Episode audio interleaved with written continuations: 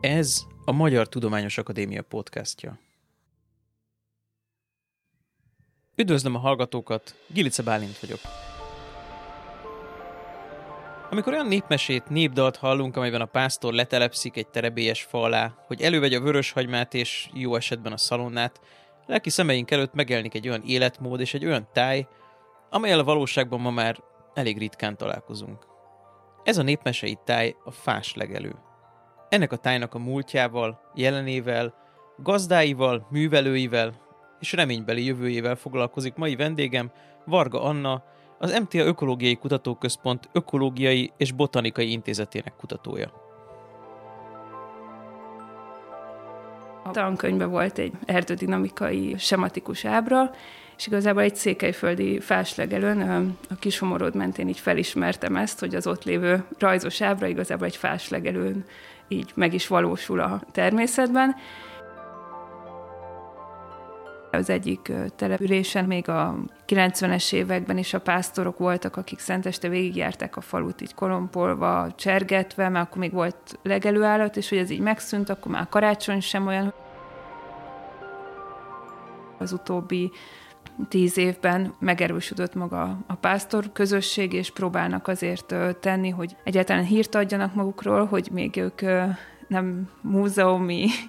emlékek igazából, vagy ilyen meseszereplők, hanem azért vannak, akik még aktívan ezt csinálják, vagy vannak még élő hagyományaik is. Üdvözöllek, nagyon köszönöm, hogy elfogadtad a meghívást. Köszönöm szépen, és én is tisztelettel köszöntöm a hallgatókat. Azt gondolom, hogy rögtön érdemes lenne egy definícióval kezdeni. Mi az a fáslegelő? Az erdészek, illetve az ökológusok számára, illetve a gazdálkodók számára is többféleképpen definiálják a fáslegelőt. Számunkra, mint ökológusoknak egy olyan élőhely típust jelent, ahol ligetesen állnak többnyire terebélyes méretű fák, és közte elszorva bokorcsoportok vannak, a fák lombkorona borítása az körülbelül olyan 50%-ot ér el, és ez egy nagyon fontos kitétel, hogy maga ezt a ligetes parkszerű képet, az pedig emberi használat tartja fent, ami lehet legeltetés, illetve kasszálás is. Ez mindenképpen emberi használat. Ha természetesen így alakul valamilyen terület, az nem tekinthető fáslegelőnek? Az emberi használatra a Kárpát-medencében szükség van arra, hogy egy ilyen ligetes állományképet fenntartsunk. Vannak olyan élőhelyek, mint például a bokorerdők, melyek a természeti adottságokból kifolyólag ligetesek, de igazából nekem az a terepi tapasztalatom, hogy illetve a, a tájtörténetüket is utána járva, hogy ott is mindig valamiféle emberi használat azért jelen volt, és formálta ezeknek a területeknek is a ligetes képét most ez lehet, hogy egy nagyon hülye kérdés, de hogy ezeknek mi köze van a szavannákhoz? Ugye az ember látja, látja ezeket az ismerterjesztő filmeket, és amit mondtál, nagyjából úgy néz ki egy szavanna. Vannak benne fák, meg sok valamilyen lágyszárú növényzet. Hát a szavannáknál is igazából ugye kétféle típus van, vannak olyan szavannák, amelyek a környezeti adottságból kifolyólag adják ezt a ligetes állományképet, ami egyébként Magyarországon az erdősztyephez szokták hasonlítani, de ugye kevés igazi erdősztyep erdőnk maradt meg, hogy azokból erre vonatkozóan levonjunk következtetéseket, és Afrikában is jelentős mértékű, a, úgymond az ilyen másodlagos szavannák, amelyek az emberi tevékenység hatására alakultak ki, és ott például nagyon fontos szerepe van a tűznek, hogy a, azt is mert évezredek óta igazából az ott élő emberek használják, úgymond kezelik, formálják olyan képre, amely az ő életmódukat is segíti. Én, én ezt csak Ausztráliáról hallottam, de hogy akkor ez, azok a szavannák, amiket látunk mondjuk a tévében, azok igazából kultúrtájak,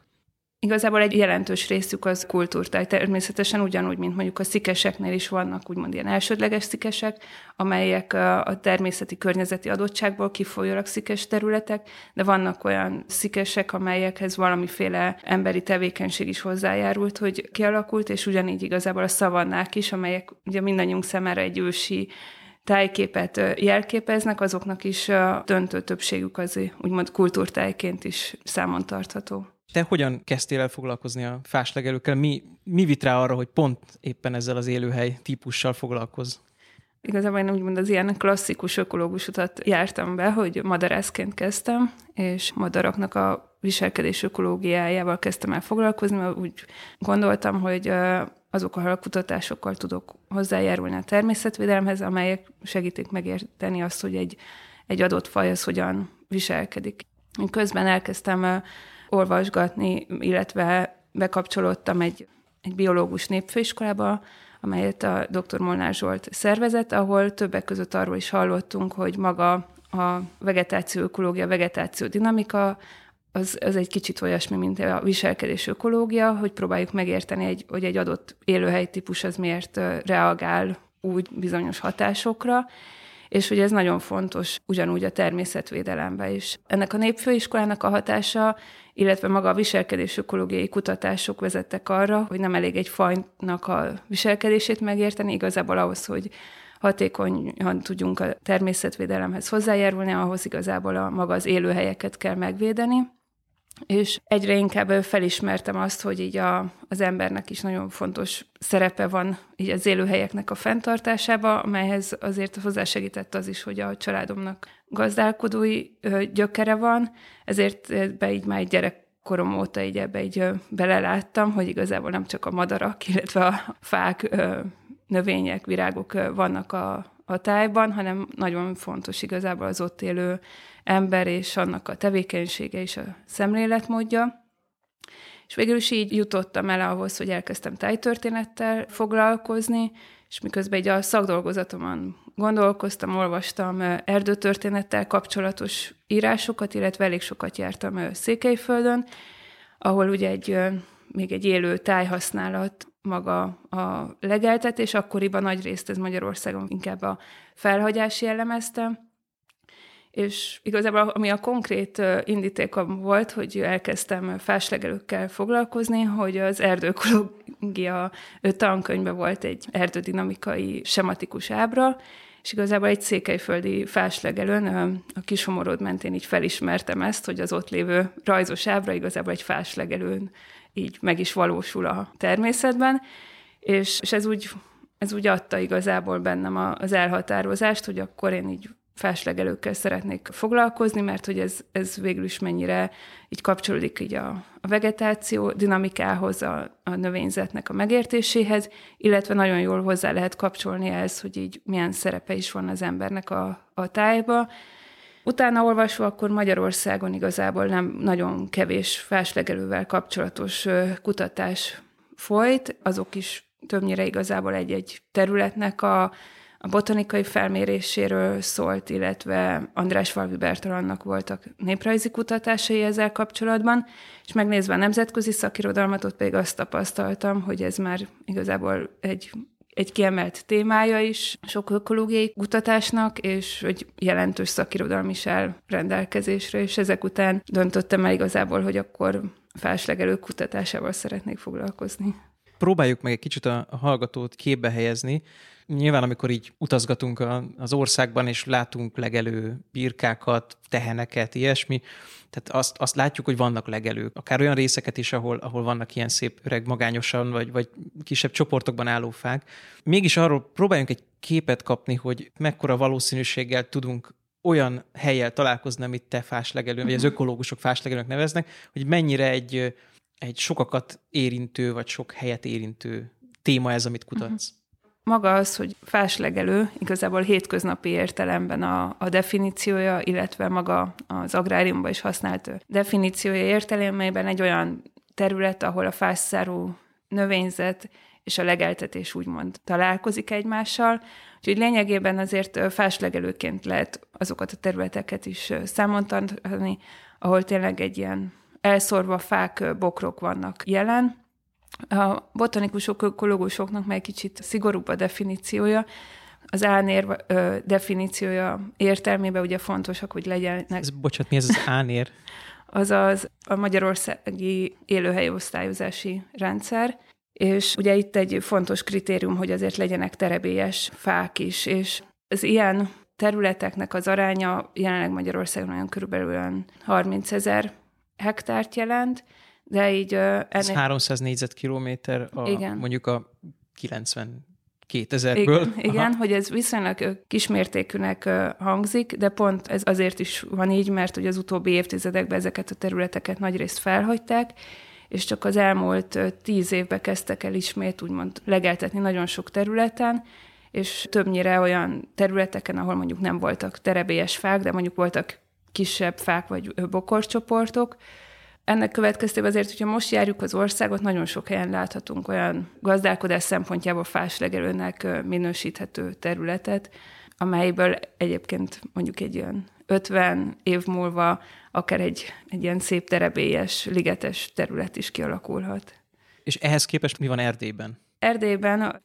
illetve akár egy egész Romániában is megtalálhatóak a fáslegelő pontos területet, méretet nem tudok ezzel kapcsolatban mondani, de ott a következtében, hogy nem volt egy olyan jelentős mértékű legeltetés felhagyás, mint Magyarországon, igazából megőrződtek ezek a, a községi legelőterületek, illetve maga a táj is igazából sokkal erdősültebb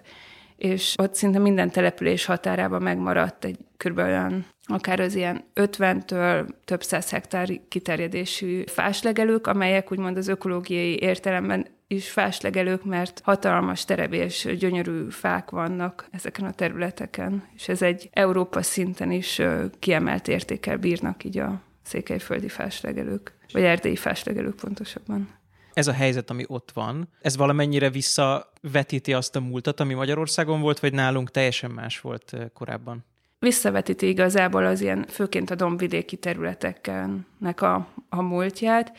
Részben innen is jött, hogy a kutatásaimat a Székelyföldön kezdtem el végezni, párhuzamosan a, a Bakonyban is dolgoztam, de ez 2005 és 2010 között igazából a Bakonyban szinte nem volt legeltetett fáslegelő, így egy verdősülő fáslegelőnek a, a növényzetét vizsgáltam meg, míg Székelyföldön ugye gyakorlatban lehetett ezt kutatni, hogy hogyan is működik egy fáslegelőnek a, a fenntartása, amely magába foglalja a legeltetést, illetve magának a legelő növényzetének is a, a kezelését, úgymond. Ez a fáslegelő, amiről beszéltél, ez a bakony, ez az olasz falu Igen, ez az olasz falu mellett. És, és jól emlékszem, hogy ezt most újra akarják indítani? Olasz faluban két fáslegelő van. A dolgozatom kiemelten foglalkozott az egykori községi legelővel, amely a helyi nevén Vüllőhegy, Túnyog, Köves, Kuti területre részeket foglalja magában, és ez igazából ez a terület már akkor is jelentősen be volt erdősülve,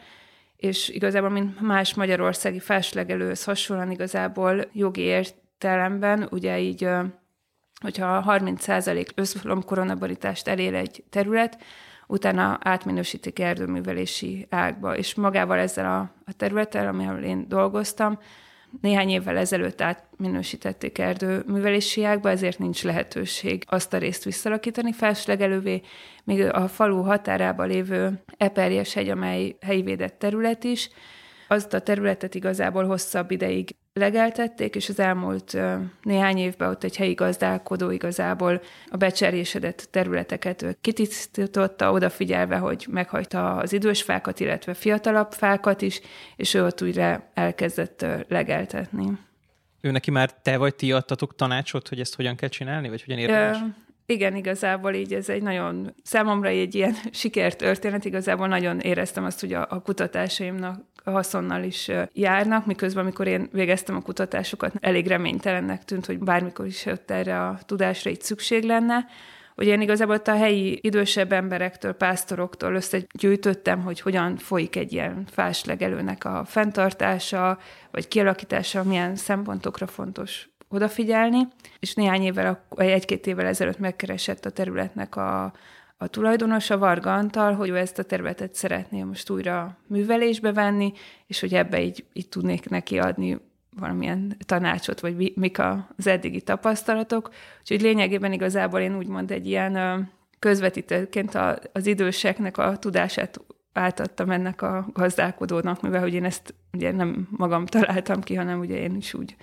gyűjtöttem össze. Ez egy nagyon érdekes élőhely mindenféle szempontból. Nyilván az ökológusok és a néprajzosok számára is ez egy nagyon érdekes téma. Ez mire jó egy fáslegelő? Tehát miért, mi, miért van annak értelme, hogy akkor legyenek újra fáslegelőink?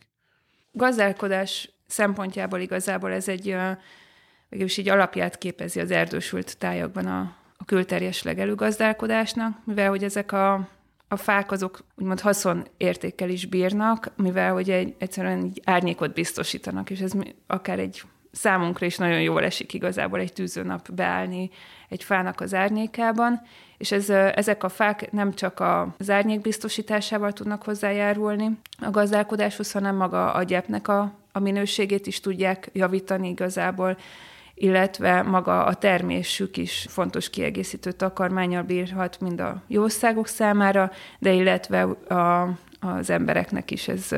igazából gyümölcsforrásként hmm. is tud. De, és hogy javítja a gyepet egy, egy fa? Igazából maga az, hogy nem tud úgy kisülni alatta,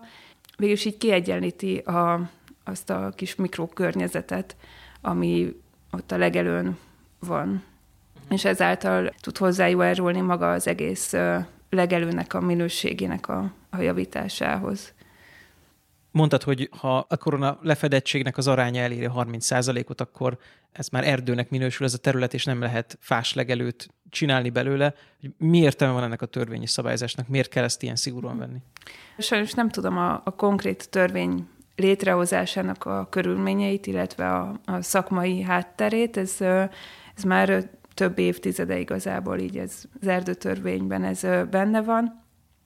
De én úgy gondolom igazából, hogy az elmúlt 50 évben maga a fáslegelők nem bírtak olyan kiemelt értékkel a gazdálkodók számára, mivel hogy nagyon jelentősen lecsökkent a legelőállomány. Azt tudni kell, hogy ezek a fáslegelőknek a nagy többsége azok községi legelőterületek voltak, és a, a TS-ek létrehozásával ezeknek a községi legelőterületeknek a jelentősége fokozatosan csökkent, illetve szinte meg is szűnt. Ez volt az egyik oka, hogy ezeket a területeket felhagyták. Én voltam Erdélyben, azt hiszem, hogy ez Kalota szegen volt talán, amit, amit láttam, uh-huh. amikor így kihajtották a... Eleve az volt, hogy minden reggel a faluból összeszedte a pásztora teheneket, és egy közös legelőre kihajtották őket. Aztán ugyanezt csinálták, láttam egy ilyen jumérést is egyszer, hogy tavasszal kihajtották az összes birkát a legelőre. Ez nálunk Magyarországon ez egyszerűen megszűnt. Igazából a TSS-ítés indította be azt a folyamatot, hogy ugye így maga az egész állattartásnak a rendszere, maga a falusi életnek a rendszere megváltozott, és ez mind igazából hozzá segítette ahhoz a segítette azt a folyamatot, hogy az emberek egyre kevesebb legelő jószágot tartottak a, a településeken, illetve maga, hogy megszűntek igazából azok a legelő bizottságok, vagy községi közbirtokosságok, amelyek a legelőnek a, a gondozását úgymond felügyelték és szabályozták, és ez, ez eredményezte azt igazából, hogy lecsökkentek a falusi csordáknak a száma is, illetve maga a legelő gazdálkodás, vagy a legelőnek a gondozását is, tudatos gondozását is felhagyták,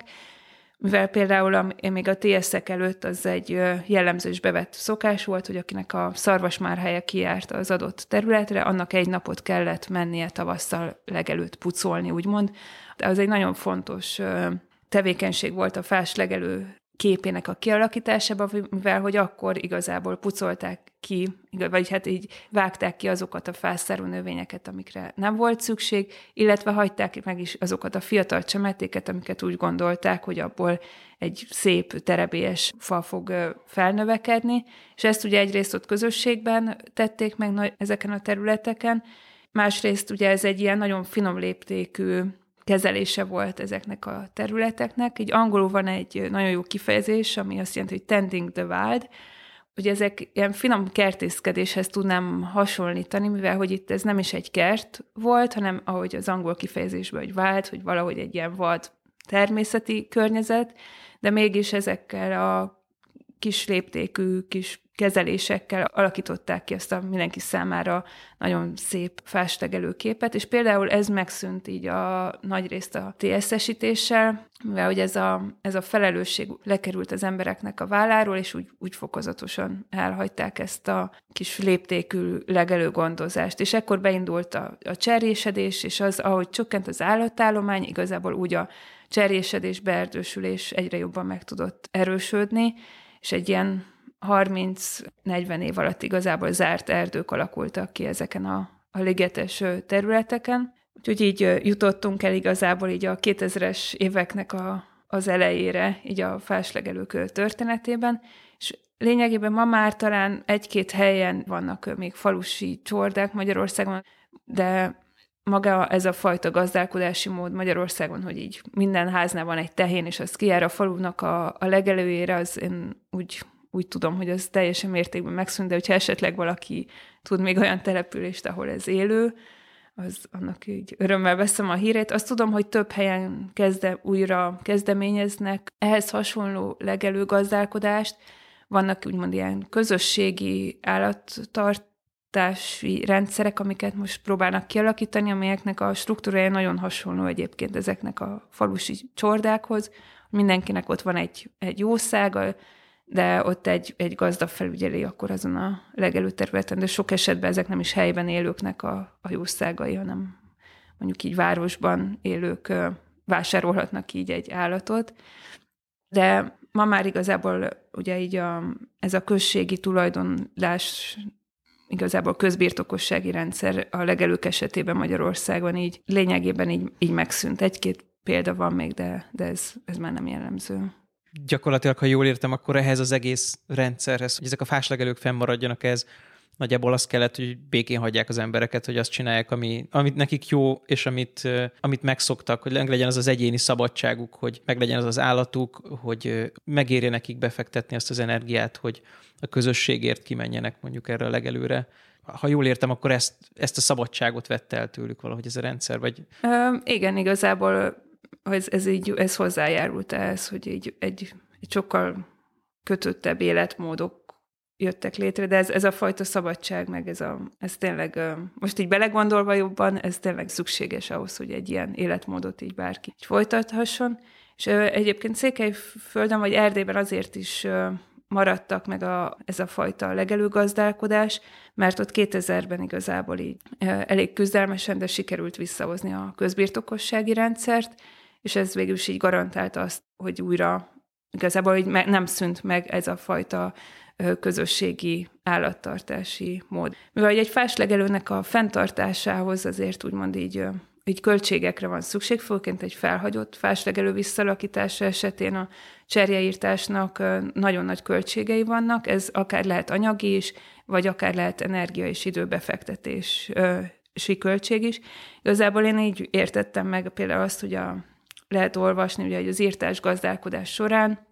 ugye az 19 században igazából nagyon nagy kedvezményeket kapott egy illető, aki kitisztított egy ilyen cserjés területet, úgy mondta, hogy így írtás gazdálkodási módokkal, és ugye akkor még nem álltak rendelkezésre az embereknek különböző szerzúzók, vagy bármiféle gépek, amelyel ezt lehetett volna végezni, hanem ugye ezek nagyon kapával történtek, ilyen írtókapákkal, és most, ahogy így láttam ezeket a fáslegelőket, illetve a különböző gazdálkodókat megismertem, akik ezeket a területeket visszalakították, így döbbentem rá, hogy tényleg indokolt volt, hogy ezeket a egykori írtás gazdálkodást végző embereket támogatták, mert ez egy nagyon-nagyon nagy munka, és elég küzdelmes is. Esetleg ilyen résztvevő megfigyelés jelleggel részt is vettél ilyen munkákban? Igen, úgymond ez így része volt a, a kutatási módszertanomnak, hogy így próbáltam igazából így amellett, hogy interjúkat készítettem erről, úgymond résztvevő megfigyelőként aktívan is bekapcsolni a legelőgazdálkodásnak a különböző részfeladataiba, így például a legelő tisztításba, vagy, vagy legeltetésben is. Mindez hogy működött eközben Nyugat-Európában, ahol, ahol nem volt TSS-ítés, tehát ott az én fejemben az él, hogy ott szabadon tettek az emberek a tulajdonukkal, amit akartak, a piac törvényei működtek. Ott mi történt a fáslegelőkkel? Gondolom ott is voltak, és most mi a helyzet velük? Számomra így megdöbbentő volt, amikor ennek így elkezdtem utána olvasni, hogy a felvilágosodás korszaka után maga ez a hagyományos gazdálkodás ugye elkezdett fokozatosan visszaszorulni egész Európában, és térségektől függően, hogy ez most mekkora mértékkel, illetve mikor történt. Maga egész Nyugat-Európában így a 20. század közepére, a második világháború után jelentős mértékben felhagyták ezt a úgymond hagyományos legelő gazdálkodást. Ahol megmaradt igazából ez a fajta fás legelő rendszer legnagyobb mértékben, az az ibériai félsziget, ahol egyszerűen ugye a környezeti adottságok következtében, és ott így létszükséglet ezeknek a... Ott nem tudtak más csinálni a földdel? Hogy megpróbáltak egyébként, ott is így a, az ilyen 20-as, 30-as években megpróbálták ezeket a területeket beszántani, és szántóföldi művelésbe van, intenzív gazdálkodásba vonni, de annyira nincsen termőtalaj igazából, hogy egy-két évig mm, próbálták ott szántóföldi művelést folytatni, például egy ilyen egykori fáslegelőn, és egyszerűen így mond kudarcba fulladt. Voltam is egy ilyen területen, ahol úgymond a dédunoka küzd azzal most, hogy valahogy a termőréteget így visszahozza erre a területre, mert hogy ott nem, nem csak arról van szó, hogy a meleg miatt jó, hogyha van fa a területen, hanem egyszerűen annyira nincsen termőréteg, hogy, hogy másfajta gazdálkodási módra nem is alkalmasak ezek a területek, és hogy, hogy a fáknak a visszaültetése is igazából kihívást jelent most. Elkezdtek átállni az intenzív gazdálkodásra, Igen. azt mondod, és, és utána mi következett? Tehát utána, utána ott is jött ez a fajta fellendülés, vagy, vagy ez a fajta másik irányú gondolkodás, hogy lehet, hogy mégiscsak szükség van ezekre a fáslegelőkre? Ugye egy térségenként különböző, hogy nagyon sok helyen ugye így egyrészt ezeket felhagyták, illetve nagyrészt az ilyen vetett történő legeltetésnek ugye ez az intenzív legelőgazdálkodás terjedt el, amelynek nem volt része a fa, hanem ugye így az volt ezeken a területeken, a minél hatékonyabb, minél nagyobb legyen a fűhozam, és erre úgy gondolták, hogy a fa csökkenti a fűhozamot, és az elmúlt 10 vagy 20 évben igazából ugye a klímaváltozásnak a különböző hatásai is ráébresztették az embereket, úgymond a gazdálkodókat, illetve ezeket a területeket kutató szakembereket, hogy a, a fának nagyon fontos szerepe van ezeken az intenzív legelő területeken is, mivel, hogy ahogy mondtam, hogy van egy ilyen kiegyenlítő szerepe, és ennek következtében igazából az Európai Uniónak ez egy ilyen kiemelt innovációs területe lett az agráriumban az agrárerdészet, és több kutatási projektet, illetve gazdálkodókat segítő projektet is indított az Európai Unió, hogy segítse igazából így megismerni azt, hogy tényleg a fának milyen szerepe van egy ilyen intenzív mezőgazdálkodási környezetbe, és mindez igazából hozzá segítette a, úgymond a felhagyott területeknek a visszalakítását, illetve azoknak a területeknek az elismerését, amelyeknek a használata megmaradt. És ez például az ibériai félszigeten is nagyon jelentősen hozzájárul most a ezeknek az ilyen paratölgyes, magyar tölgyeseknek a legeltetésének biztosításához, mivel hogy volt egy olyan probléma is, ugye, hogy vannak úgymond az ilyen földalapú agrártámogatások, és ugye a szemlélet tükrözte az abban lévő előírásokat, így például nagyon sokáig a, a maga a legelőn lévő fákat nem akarták elismerni, sőt, igazából szinte egy ilyen károsnak volt minősítve, és az elmúlt évek ilyen agrárerdészeti innovációjával kapcsolatos munkák következtében igazából sikerült ezeket az agrártámogatási előírásokat is finomítani, illetve akár az ibériai félszigeten ott el is ismerik most már a fákat, mint a legelőnek a szerves részeként a te kutatásod, vagy azoknak a kutatótársaknak a kutatásai, akik fáslegelőkkel foglalkoznak, az ő eredményeik bekerülnek ebbe az Európai Uniós agrárerdészeti politikába, és egy idő után vissza tudnak hatni, és elmozdíthatják valamerre ezt az egész rendszert? Igen, ezt vissza is hatott, hogy ennek ugye így vannak gyakorlati következménye is, és akár itt a, azt kell mondanom, hogy a magyar ilyen szakpolitikában is visszahatott, az elmúlt 2017-es erdőtörvényben igazából egy nagyon nagy előrelépés történt az úgymond ilyen fáserdős legelő gazdálkodás érdekében, mivel hogy hát gazdálkodói oldalról is nagyon erős volt az igény, illetve mi úgy láttuk, hogy természetvédelmi szempontból is indokolt az, hogy bizonyos erdőnek minősített erdőállományokba lehessen legeltetni, és ezt tudni kell, ez 1961 óta tiltott tevékenység volt, és ez az erdőtörvény erre most újra lehetőséget ad, hogy bizonyos erdőterületeken, amelyek nem olyan, olyan magas természeti értékkel bírnak, illetve ugye így ott a tulajdonosokkal, szakhatósággal is egyeztetve lehet legeltetni. Az lenne itt rögtön a kérdés, hogy miért tiltották ezt, mert hogy azt gondolnám, hogy maguknak a, a fáknak nem ártanak annyit az állatok, persze ez egy teljesen naív fölvetés, de mi, miért volt ez a nagy tiltás? Ez meg igazából így a Mária Terézia korából eredeztető igazából, hogy maga ez a, az erdélylegeltetés lehetőségét fokozatosan ö, csökkentették. Ez nagyon sok úgymond ilyen gazdasági, politikai oka is van ennek.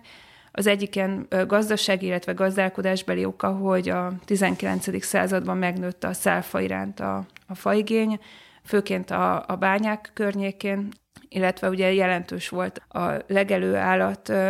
létszám is, és ez a kettő úgymond így nem volt összeegyeztethető akkoriban, és úgy gondolták maga az akkori erdészeti gondolkodás, illetve maga a gazdák, ugye, ugye a területek védelme érdekében is úgy gondolták, vagy az, az volt akkor indokolt, hogy ezt elkezdték úgymond erősebben szabályozni,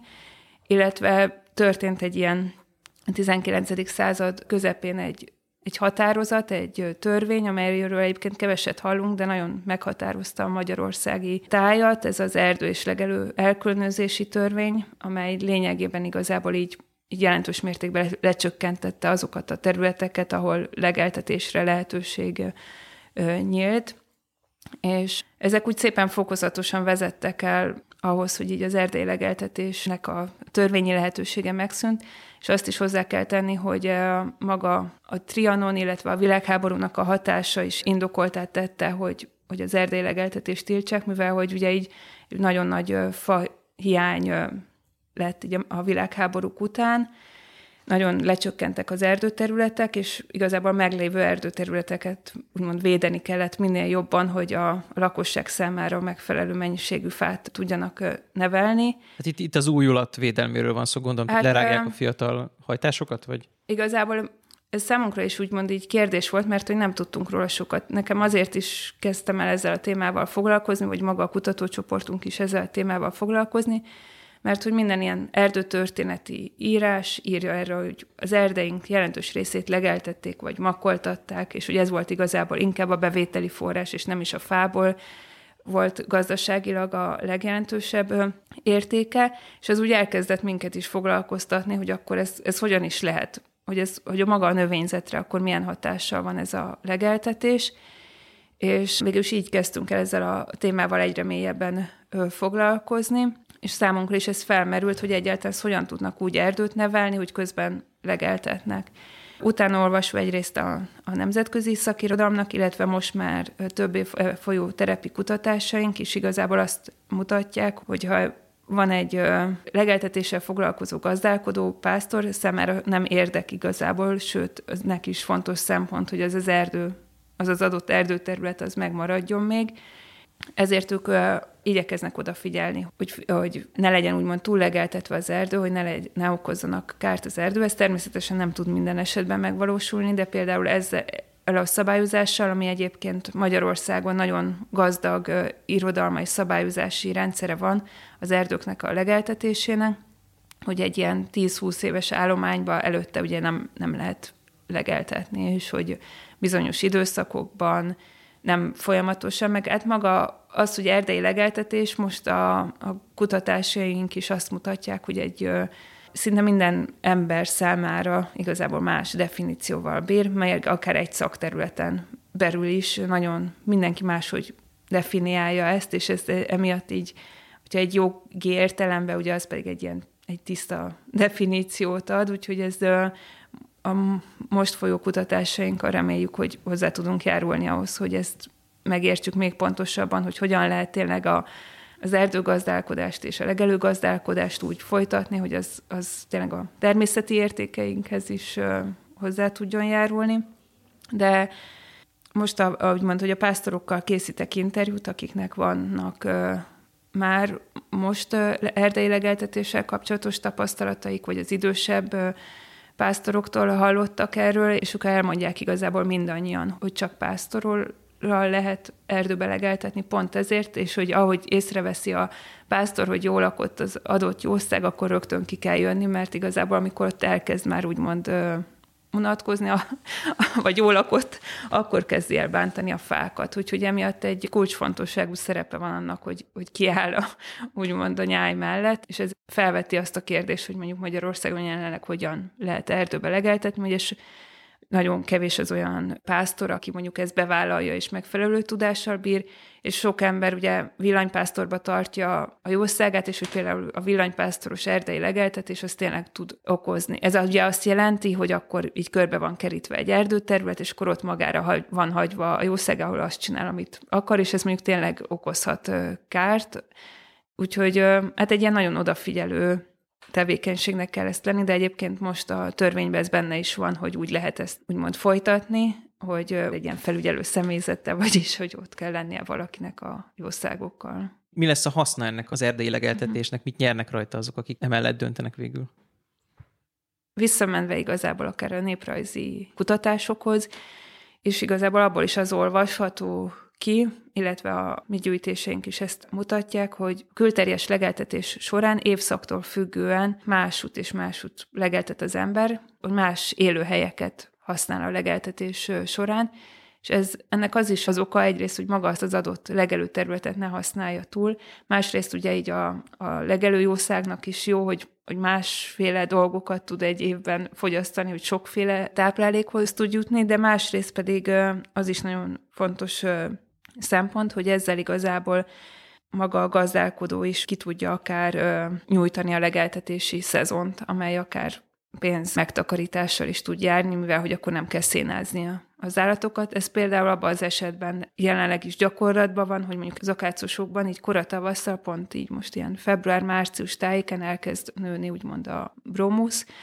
amelyeknek ilyen vadzab néven ismert többnyire a pásztorok között, illetve a tyúkúr, amelyik egy ilyen friss, fiatal zsenge fű, és még a legelőre ugye nem tudnak hajtani, ahol addig ezekben az erdőkben tudják ezeket a, a friss, fiatal zöld növényeket legeltetni, és akkor már nem kell ugye szénát adniuk, és tudják óvni a legelőnek a növényzetét is igazából, hogy a, ezt a koratavasz időszakban még nem hajtanak oda ha jól emlékszem, akkor ez az új erdőtörvény, ez csak az idegen honos erdőkre vonatkozik, tehát mondjuk makkoltatni még, még nem lehet. Igen, makkoltatni még nem lehet, illetve maga a makkoltatás az még úgymond számunkra egy ilyen,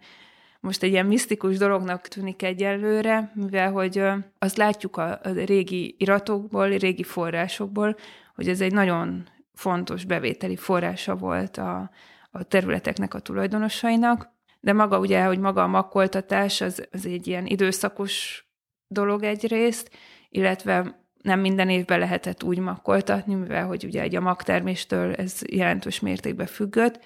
míg az erdei legeltetés az egy ilyen alapvető jog volt egyébként az embereknek, még a 17 18 még a, még a 19. században is, hogy azért nekik nem kellett külön fizetni mondjuk még a makkoltatásért mind, szinte minden esetben a terület tulajdonosának fizetni kellett, és valamiféle joga volt ezt szabályozni is.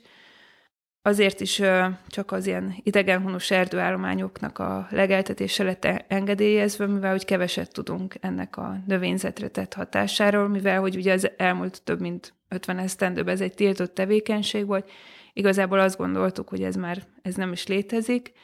és nincs is róla tudás, és számunkra is megdöbbentő, hogy még mindig milyen mély tudással rendelkeznek a nagyon sok pásztor ezzel kapcsolatban, amely annak is köszönhető, hogy ugye számukra azért az erdő az nem a jogi értelembe vett erdő, ezért is tudtak akár legeltetni is, mert ugye az erdő az, mint egy hétköznapi embernek is ugye ilyen zártabb facsoportot jelent, de van, ahol ez jogi értelemben nem volt erdő, és akkor ott tudtak legeltetni, illetve az idősebbektől erről ugye így hallottak. Úgyhogy most próbáljuk ezt elsősorban itt az akácosok, ugye a fenyves erdőknek a legeltetése kapcsán megérteni, hogy ezek hogyan hathattak a, a növényzetre, és hogy hogyan hatnak a növényzetre, és hogyha így erre tényleg így igény van, illetve jobban megértjük ezt a rendszert, akkor reméljük, hogy hozzá tudunk járulni ahhoz, hogy indokolt esetben bizonyos olyan erdőkben, amelyel őshonos vagy jobb természeti állapotú erdő, hogy akkor ott lehessen legeltetni. Mondjuk ide sorolható egyébként a felhagyott fás legelők is, a, amelyek még továbbra is úgymond ilyen tiltottak a, a legeltetés alól. Olvastam valahol egy ilyen nagyon érdekes megállapítást, hogy az ember egy olyan erdőben sétál, ahol néhány öreg fa van, nagyon sok átlagos korú fa között, hogy akkor az, az nem egy ilyen jó öreg erdő, hanem valószínűleg inkább egy fölhagyott fáslegelőnek a maradványa, hogy ezt jól tudom-e? Igen, igen, ez egy igazából egy jó ilyen indikátora annak, hogy ott valószínűleg fáslegelő volt, hogyha látunk egy, egy ilyen több, nem csak egy, hanem akár több hatalmas terebélyes fát egy erdőállományban. Főként, hogyha a településhez közelebb fekvő erdőről is van szó, akkor meg ebben még biztosabbak lehetünk.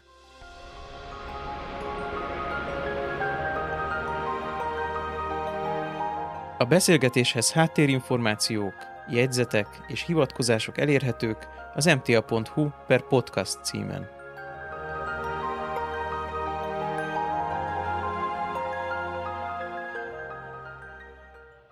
Visszatérnék az egyik pontra, amit, amit említettél, uh-huh. hogy történeti források. Mondjuk hogyan szedtek ki információkat történelmi forrásokból arról, hogy például hogyan lehetett a makkoltatás, vagy ilyesmi? Egyrészt használjuk a, a néprajzi gyűjtéseket, amelyek ugye már rendelkezésre állnak így a 19. század végétől, és a 20. században nagyon gazdag gyűjtött anyag van ezzel kapcsolatban, és ezeket átolvasva igazából úgymond egy ilyen ökológus szemmel próbáljuk kiszedni azokat az információkat, amelyek arra utalnak, hogy, hogy a növényzetre tett hatásáról kapcsolatban, vagy hogy például milyen fákat preferáltak például a legelő kialakítása során, és ez visszatükröződik igazából egy-egy területnek a, a faállományában. És akkor így próbáljuk igazából összeegyeztetni a, a történeti forrásokat. Ugye minket nem az érdekel, hogy mondjuk mennyi pénzt szedtek be a makkoltatásra, vagy kinek volt a joga eldönteni, de mondjuk ez is azért egy érdekes információ, mutatja például a jelentőségét, hogy abban az adott tájban milyen jelentőségű volt az a gazdálkodás, így próbáljuk összetenni egy ilyen mozaik képet, hogy így, így visszakövetkeztetni, és nagyon fontos ennek a munkának a során, hogy legyen hozzá terepi ismeretünk, és amit most kezdtünk rá munkatársaimmal is közösen, hogy, hogy igazából ezeket a történeti forrásokat a most gazdálkodó emberekkel is úgymond értelmezzük, mivel hogy ők lehet, hogy rá tudnak világítani arra, hogy mondjuk ott volt egy, egy néprajzi gyűjtés, ahol leírt az adott néprajzkutató egy, egy bejegyzést, amit mi próbálunk értelmezni a saját tapasztalataink, tudásunk alapján, de egy, egy, egy pásztor vagy egy gazdálkodó rögtön rá tud világítani, hogy mondjuk az így, így konkrétan mit jelenthetett. Akár a, az erdei legeltetés kapcsán, hogy az állatoknak a viselkedéséről, vagy, a, vagy az, hogy milyen fajukat preferálnak, ez nekem egy kicsit úgy hangzik, mint az ilyen kísérleti régészet, hogy egy csomó mindent találtak, de aztán amikor egyszer megpróbálják az egészet újra megcsinálni és megnézni, hogy tényleg működik-e, akkor utána megint egy csomó mindenre rájönnek, hogy hoppá, akkor ezt erre is használhatták. Tudnál-e mondani esetleg olyan példát, amikor ebből a rengeteg adatból, néprajzi, történeti forrásból valami így le, leesett nektek egy kis fölismerés, egy olyan adathalmazból, ami úgymond nem is nektek szólt? Uh-huh.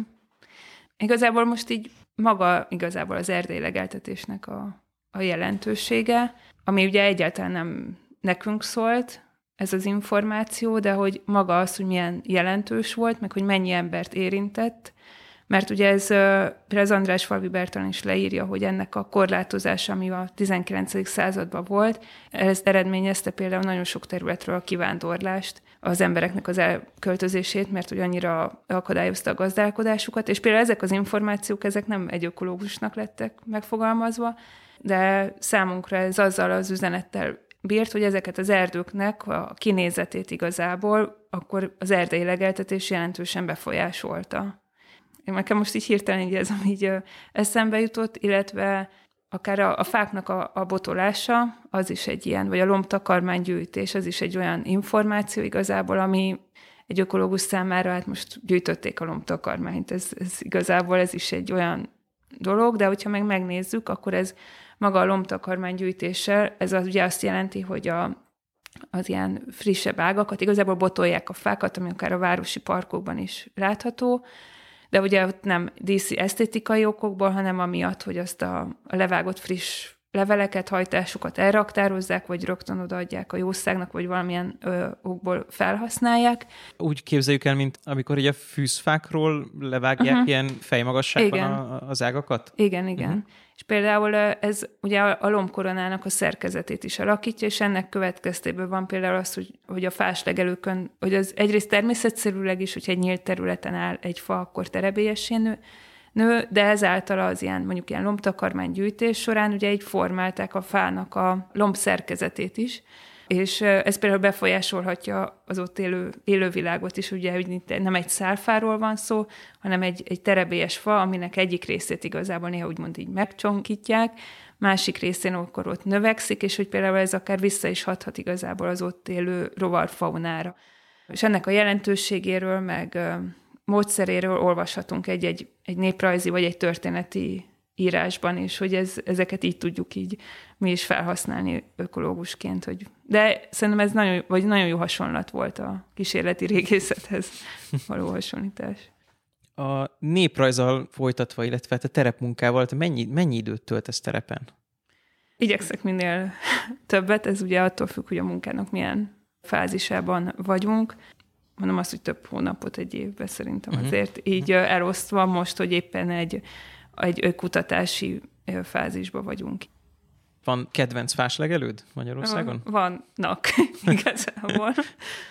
Maga ugye mondjuk az olasz falusi fáslegelő az abból a szempontból kedvencem, hogy ott szinte ugye így közel 40 ezer fának a melmagassági átmérőjét mértem le a szakdolgozatom keretében, ami ugye egy ilyen közeli viszony alakult ki. De ami hát így számomra egy nagyon kedves az a Duna mellett Bogyiszló község határában lévő Kasztói tölgyes, vagy egy kevésbé ismert terület, igazából az Somogyban Homokszentgyörgy és Lad község határában van. Egy nagyon szép tölgyes fáslegelő, ami nem is falusi fáslegelő volt, hanem ott egy nagy birtokosokhoz tartozott, ott a Somogyi puszta világában, illetve még tudnák mm, felsorolni többet, akár Berekbe, Lónya határában lévő területet is, az is nagyon varázslatosan szép, úgyhogy... Rengeteg pásztorral készítettél interjút, tudsz rájuk adatközlőként tekinteni, vagy, vagy van rengeteg pásztor barátod, akikkel, akikkel tartod a kapcsolatot? maga így ez a, a néprajzi gyűjtésnek igazából maga ez a, a stílusa olyan, hogy igazából egy idő után, hogyha főként többször találkozik az ember, akkor így barátokká válnak, úgyhogy én úgy hiszem, hogy vannak közülük több, aki, aki így mind egy barátomként tartok számon, vagy rem, remélem ők is úgy, úgy tartanak számon. Meg nem csak pásztorokkal, ugye ezek a területek, mint említettem, ezek községi legelő területek voltak, ezért általában azért a, főként még a az idősebb korosztálynak szoros kötődése is van ezekhez a területekhez, akár gyerekkorukból, és ugye oda jártak akár ugye legelőtt tisztítani, vagy, vagy játszani gyerekként, és és emiatt igazából a településeken is nem csak pásztorokkal szoktam interjút készíteni, hanem a településen élőkkel is igyekszek megkeresni. Hm. Nekem van egy-két ilyen élményem, egy-két beszélgetésről, Erdélyben is beszélgettem uh-huh. öregekkel, meg meg, meg itthon is. Az volt mindig az érzésem, hogy ezeket a régi szép időket, amikor rengeteg állat volt, és, és úgy használták a falu körüli tájat, tehát, tehát ott gazdálkodtak, ezeket ilyen nagyon szép és nagyon egyfajta ilyen boldog békeidőként élték meg. Nyilván rengeteg háborús évek voltak közte, uh-huh. meg ilyenek, hogy ők hogy élték meg ezt az egész TSS-ítés, ennek az egész világnak a lerombolását. Ezzel kapcsolatban mindenhol így eléggé ilyen ilyen szomorú történeteket lehet hallani, mert hogy most így konkrétan a, a fáslegelőkre is gondolva, hogy ez egy fontos közösségi térhelyszín volt ez a terület, akár még egyébként a TS időkben, vagy amikor legeltették. Most az végül is mindegy, hogy, hogy mikor szűnt meg ez a fajta gazdálkodási mód, de hogy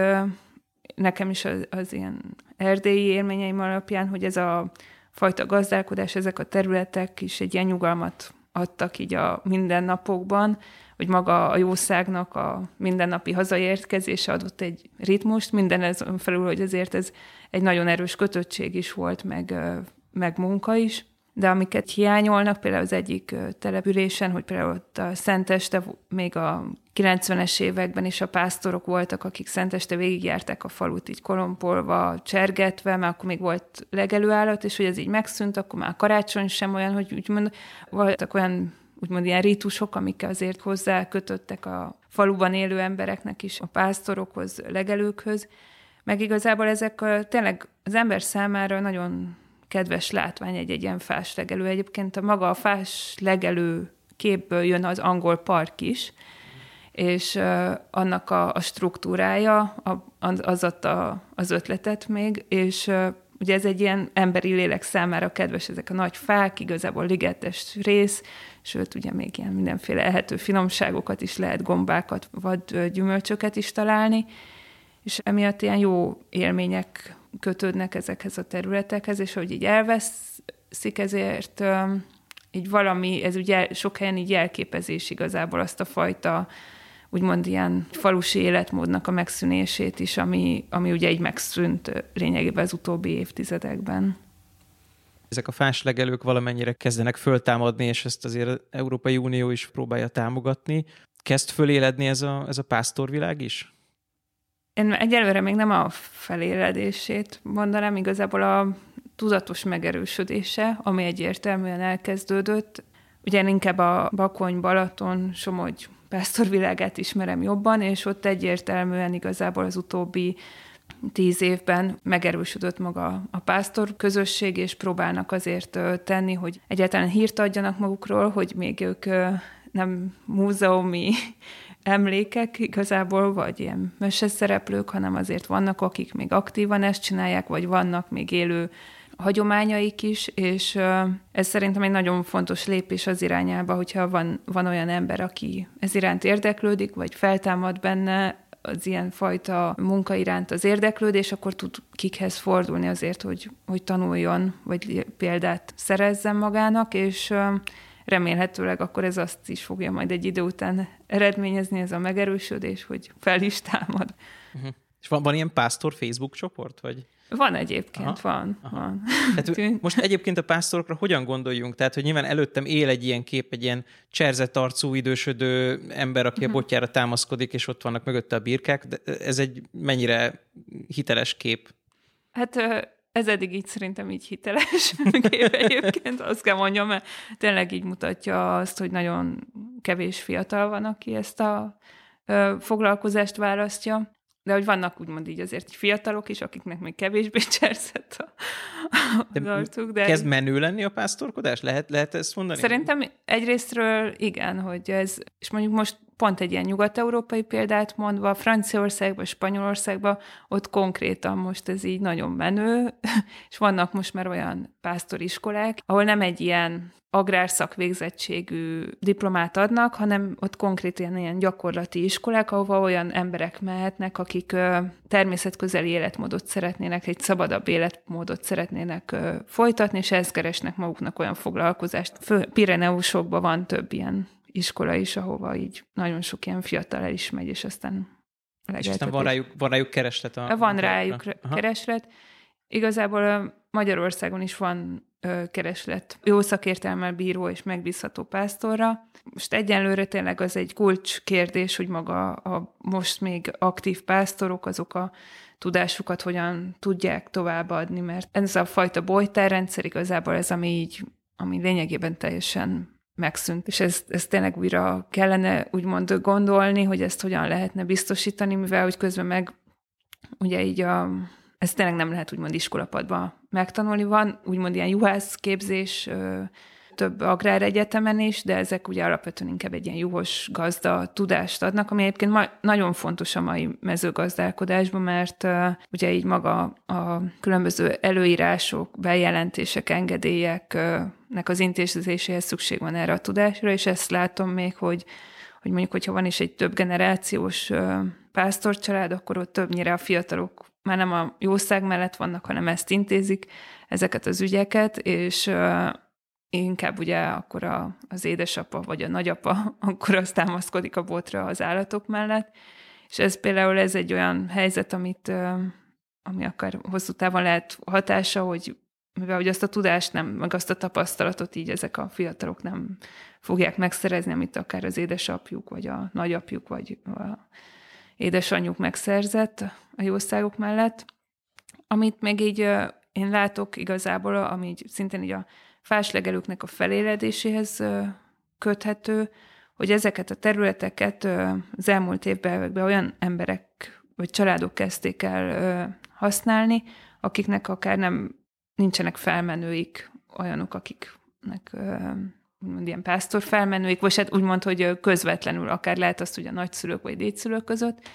hanem úgymond városból költöztek arra a területre, abból a célból is, hogy gyerekeiket egy ilyen természetközelibb környezetbe tudják felnevelni,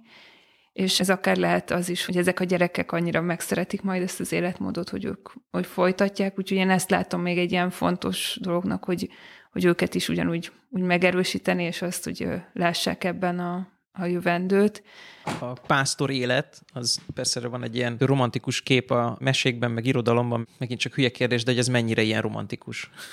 Hát pont ez igazából ez a legnagyobb probléma, hogy ez egyáltalán nem romantikus, és általában az, aki elkezd ez iránt érdeklődni, az nagyon sokszor egy ilyen romantikával közelíti ezt meg, és amikor szembesül azzal, hogy egészen másfajta szabadságot ad az embernek, hogy egy nagyon szabad életmód, de közben ugyanannyira kötött életmódot is jelent, mivel hogy a jószág a legelső, ezért ugye nem lehet elutazni néhány hétre, vagy, vagy egyszerűen így ugye a, a jószág igényei diktálják a ritmust, és ez, ez, ez, ami szerintem talán a legnehezebb a mai világban, hogy egy ilyen egészen másfajta ritmust uh, éljen az ember, mint amit mondjuk így a társadalom körülötte él, és ez egy nagy kihívás szerintem bárkinek is. Én olvasgattam a doktori munkádat, és ott szó esett a természetvédelemben dolgozók uh-huh. és a pásztorok közötti kapcsolatról. Ezek hogy alakulnak, ezek a kapcsolatok? A két oldal próbál, vagy szeretne tanulni a másiktól? Erre az a válaszom, hogy igen, ő szeretne, és próbálnak egy egymástól tanulni, és ez igazából az elmúlt éveknek egyrészt a, a természetvédelmi problémái kapcsán is úgymond felmerült a, a gyakorló természetvédők számára, hogy nagyon hogy fontos úgymond a gazdálkodókkal beszélni. Másrészt azért szerintem úgymond a mi munkánknak is ezt azért így most így merem mondani, hogy az egyik fő célja igazából, és illetve talán eredménye is, hogy így elkezdődött egyfajta beszélgetés a, a természetvédők és a pásztorok, gazdálkodók között, de azt tudni kell, hogy azért ennek már nagyon nagy ö, hagyománya, illetve akár tudományos irodalma is van, hogy úgymond ez az ilyen részvételi természetvédelemnek, vagy közösség alapú természetvédelemnek, vagy maga az, hogy ezek a különböző tudásrendszerek hogyan tudnak találkozni hatékonyan azért, hogy egy-egy természetvédelmi intézkedés megszülessen, hogy maga ahhoz, hogy, hogy a természeti értékeinket minél jobban meg tudjuk őrizni, és ez egy nagyon-nagyon fontos tevékenység, úgymond, vagy nagyon fontos feladata igazából szerintem, akár a kutatóknak is, másrészt pedig a természetvédőknek is, hogy ezt megtanulják, ezt a fajta kommunikációt, illetve hogy nyitottak legyenek arra, hogy, hogy tanuljanak a gazdálkodóktól vagy a pásztoroktól. Azért sajnos hallani lehet rossz példákat is, de, de lehet nagyon jó példákat is erre vonatkozóan hallani, és egyébként pont most kapcsoltam be az akadémiának a, a támogatásával az IBES-nek egy munkafolyamatában, ami arról szól, hogy a különböző tudásrendszerrel bíró embereket hogyan lehet hatékonyan úgy össze hozni egy természeti értékkel kapcsolatos döntéshozás során, hogy az minél hatékonyabb legyen. Uh-huh. Bocsánat, ezt a rövidítést ki tudnád fejteni? Az IBES, ez egy uh, International Platform for Biodiversity and Ecosystem Services. Uh-huh. Ez egy uh, államok közötti állásfoglalásnak az előkészítése, hasonló, mint az IPCC, és így a magyar kutatók közül nagyon sokan vesznek, vagy vettek már részt ennek a, az előkészítésében. Megpróbáljuk összefoglalni igazából az ezzel kapcsolatos tudományos, illetve gyakorlati ismereteket, és ezeket majd a, a kormányok megkapják, mint nem is javaslat, igazából, mint egy állásfoglalás, hogy jelenleg a, a tudományos világ, illetve a gyakorlati világ hogyan látja azt, hogy mire kéne mondjuk egy kormánynak odafigyelnie arra, hogyha szeretné, hogy minél hatékonyabb legyen a természetvédelme. De itt most mondtál egy szót a rövidítés kifejtés, hogy ökoszisztéma szolgáltatás. Én jól értem-e, hogy ez valami olyasmire vonatkozik, hogy megpróbáljuk megfogni, hogy egy ökoszisztéma az mit ad, tehát hogy mondjam, mintha egy fodrász lenne? Hát így elég erős a hasonlat, de lényegében igen, ugye ez, ez valójában egy közgazdaságból jövő definíció, és most már pont így ennek a munkának a során be vannak vonva olyan emberek is, akik a természeti erőforrásból közvetlenül abból élnek, úgymond őslaposok, vagy pásztorok, vagy gazdálkodók is, és nem a úgymond ilyen nyugati tudás rendszerrel bírnak, és az ő szempontjaikat is igyekeznek figyelembe venni, és végül is ez már így finomította ezt az ökoszisztéma szolgáltatás definíciót, hogy a természet igazából hogyan tud hozzájárulni az embereknek az életéhez, és végül is ebbe az ökoszisztéma szolgáltatásba is igazából arról van szó, hogy tudatosítsuk magunkba azt, hogy a természet ingyen számunkra adja a, a friss, jó vizet, vagy a tiszta levegőt, vagy akár bírhat ugye egy rekreációs értékkel, és hogy ez is nagyon fontos igazából, amikor így a természetre gondolunk, és hogy lássa az az ember is, aki nincsen közvetlen napi szintű kapcsolatban a természettel, hogy az ő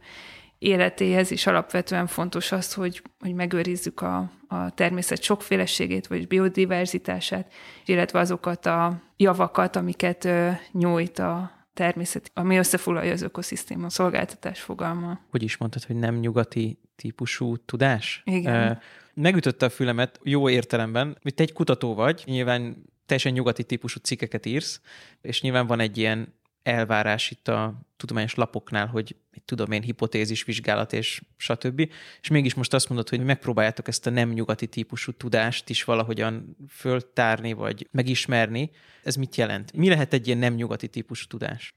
Igazából ez onnan jött számunkra, hogy ugye elkezdtünk foglalkozni azzal, hogy, hogy a tájban nem csak állatok és növények vannak, hanem ugye ott van maga az ember is, aki ugyanúgy egy szerves egységét képez igazából az ökoszisztémának, és nem egy kívülálló megfigyelője igazából a természeti folyamatoknak, a, természetnek. És például már ez egy olyan különbség a kettő között, ami régebben ez, ez még éresebben így szétvált, hogy maga ugye az ember is részét képezi a tájnak, hogy mondjuk ezt tudom így, így itt a Kárpát-medencei viszonylatban elmondani. Ez maga a természetnek a, a megközelítési módját jelenti, hogy azzal való viszonyt, hogy amire egyébként már ilyen magyar ökológus kutatók is már gondolkoztak erről, hogy így például a Juhász Nagypálnak is vannak ezzel kapcsolatos gondolatai, hogy a természetnek a, az értékelése vagy megfigyelése során fontos más ilyen értékeket vagy rendszereket is figyelembe venni, és például a hagyományos ökológiai tudás kutatása az, amelyik rávilágította arra például, hogy ez a tudásnak a definíciójában is ott van az, hogy van egyfajta tudásunk, ami, hogy mondjuk hogyan nevezünk egy növényt, akkor van egy ilyen gyakorlati tudás, ami azt tudja, hogy mondjuk azt, azt a növényt, azt mikor kell lelegeltetni, lekaszálni, illetve van egyfajta olyan tudás, amit hát magyarul egy ilyen értékrend, világképnek lehet nevezni, angolul beliefként van ez definiálva, ez pedig tényleg a, a, úgymond a természethez való viszony, hogy azt most mi így részesének tekintjük magunkat a természetnek, vagy egy kívülálló és például ez egy nagy előre lépés ennek a IBESZ munkának, hogy ezt a dolgot így hivatalosan is úgymond elfogadja, hogy vannak emberek, akik úgy gondolják, hogy ők így részét képezik a természetnek, és hogy ez egy más viszonyrendszert alakít ki, mint hogyha mi egy felülről lévő kívülállóként tekintünk a természetre. Egészen véletlenül olvastam ehhez hasonló gondolatokról, amik én úgy gondolom, hogy az antropológiában már egy, uh-huh. egy pár évtizede megjelentek, hogy túllépünk ezen a kicsit ilyen kolonialista gondolkodáson, hogy mi oda megyünk a nem tudom milyen törzshöz, és, és akkor megnézzük, hogy hogyan mennek a dolgaik. Én úgy tudom, hogy most már ott tart a kulturális antropológia, hogy, hogy a kutatóknak egyenragú felekként kellene viselkedniük a megfigyelt emberekkel, vagy ezzel a megfigyelt embercsoporttal, olyan szinten egyenrangúan, hogy valahogy teljes rálátást kellene nekik adni arra, hogy most mi történik velük a kutatás során, tehát hogy őket megfigyelik, hogy mi lesz azzal, ami belőlük az ő, ő megfigyelésükből lesz, stb. stb. Nekem ez ugrott most be uh-huh. hirtelen erről, amit mondasz. Ez, ez nagyon jó és teljes mértékben helytálló és analóg példa, főként úgy, hogy nagyon sok kulturális antropológus vagy néprajzos ugye foglalkozik hagyományos ökológiai tudás kutatásával is, és hogy ez hogy jön mondjuk egy ökológus kutatónak, ez a fajta szemlélet, ez igazából onnan eredeztethető,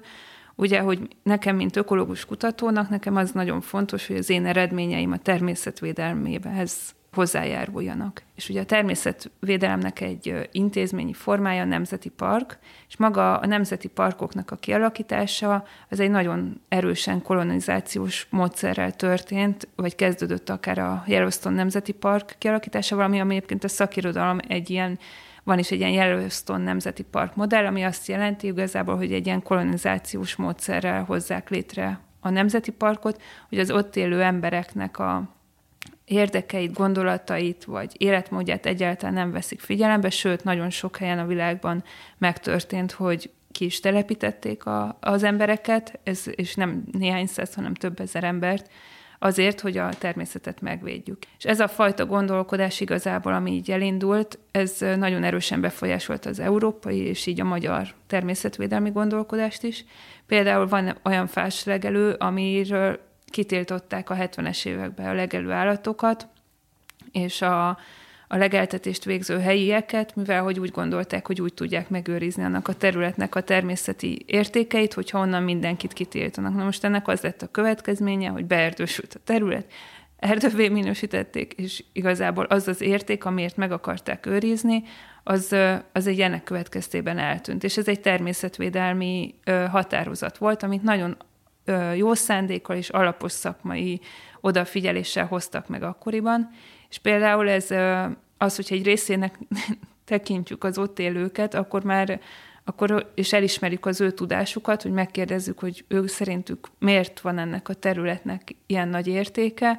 és nem egy ilyen kolonizációs célból vagy szemlélettel végezzük, akkor rögtön igazából, akik ezt a természetvédelmi határozatot akkor hozták, akkor így lehet, hogy akkor úgy gondolják, hogy hó, akkor inkább hogy azt kell elősegíteni, hogy a helyi lakosság tudja legeltetni, és úgy használni ezt a területet, ahogy az elmúlt több száz évben tette, és hogy megbízunk bennük, mert hogy,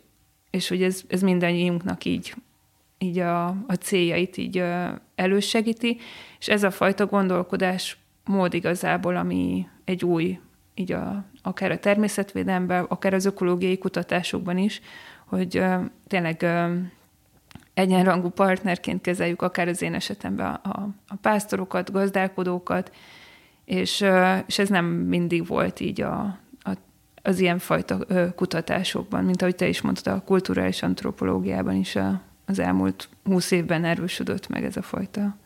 szemlélet. Én úgy érzem azok alapján, amiről beszélgettünk, hogy a fáslegelők és a pásztorok egy kicsit olyan ilyen szimbolikus határt is jelentenek talán a természet védelem és az emberi, emberi világ között. Hogy ott vannak a pásztorok, akiknek tényleg ott kell lenniük a, a területen, és egy mikroszinten ismerni, hogy hol és mikor tudnak legeltetni, de ha jól veszem ki a szavaidból, akkor az ő tudásuk az nyilván egyrészt a gazdálkodó felé nagyon fontos, de másrészt a természetvédő felé is. Én úgy érzem, hogy talán ők egy ilyen, egy ilyen híd lehetnek a két terület között